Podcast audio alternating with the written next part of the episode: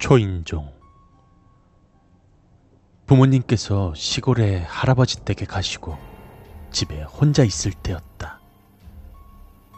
시간은 12시가 거의 다 돼가던 때였다. 다 그렇듯이 집에 혼자 있으면 내 세상이다 싶어 굉장히 좋아했던 기억이 난다. 그렇게 널브러져서 TV를 한참 보고 있었는데 초인종이 울렸다. 나는 물건을 주문한 것도 없었기에 잡상인인가 보다 싶어서 그냥 무시하고 TV를 계속 보았다. 또다시 초인종 소리. 두세 번 정도는 그냥 무시하고 있으면 잡상인들은 그냥 가기 때문에 그냥 무시하고 있었다. 이젠 가겠지? 아씨, 우리 집에 용무가 있는 사람인가? 어, 누구세요? 귀찮지만 물어봤다. 다섯 번이나 초인종을 눌렀으면 분명 우리 집에 용무가 있는 사람일 터. 밖을 내다보았다. 아무도 없는데? 애들이 장난치고 있나? 아이씨, 누구야? 누구요? 누가 장난치노? 아, 진짜 앞에 누구야? 어떤 놈? 놈인가? 어? 알고 있는가? 복도식 아파트. 한 층에 중앙에 엘리베이터가 있고 양쪽으로 네 가구씩 여덟 가구가 사는 그런 식의 아파트였다.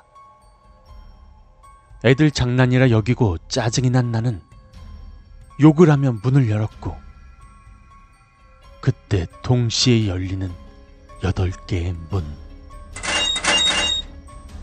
그리고 터져 나오는 욕짓거리. 누구야? 누가 장난질고? 이런 식의 말을 내뱉으며 문을 열어 제낀 여덟 명의 사람들. 어머야, 이 먹고 이게 뭔 일이고? 어메, 이게 뭔 일이에? 그, 그니까 그쪽들도 누가 계속 초인 초인종을 눌릴까? 엄마, 엄마 좀 나와봐. 아유, 이봐라, 이게 뭔 일이고? 문을 열고 나온 여덟 명의 사람들은 알 수 없는 소름에 몸을 떨어야 했다. 아, 뭐야, 씨발, 소름 돋네, 씨. 나는 문을 신경질적으로 꽝 닫고 문에 있는 좌물쇠란 좌물쇠는 다 잠궈 버렸다. 밖은 아직 시끌시끌하다. 어메, 이게 뭔 일이야? 아이고 귀신 짓인가 사람 짓인가? 아 무서워.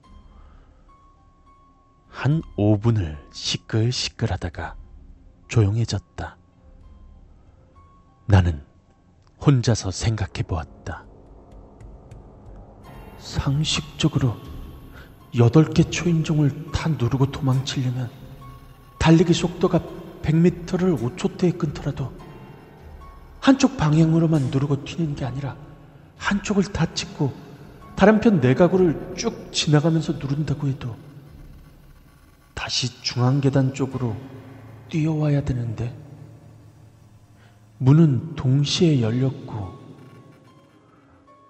아이씨 뭐야 진짜 귀신이라도 되나? 그런데 그런 생각보다 더 뇌리에 남는 생각은 또 초인종이 울리면 어떡하지?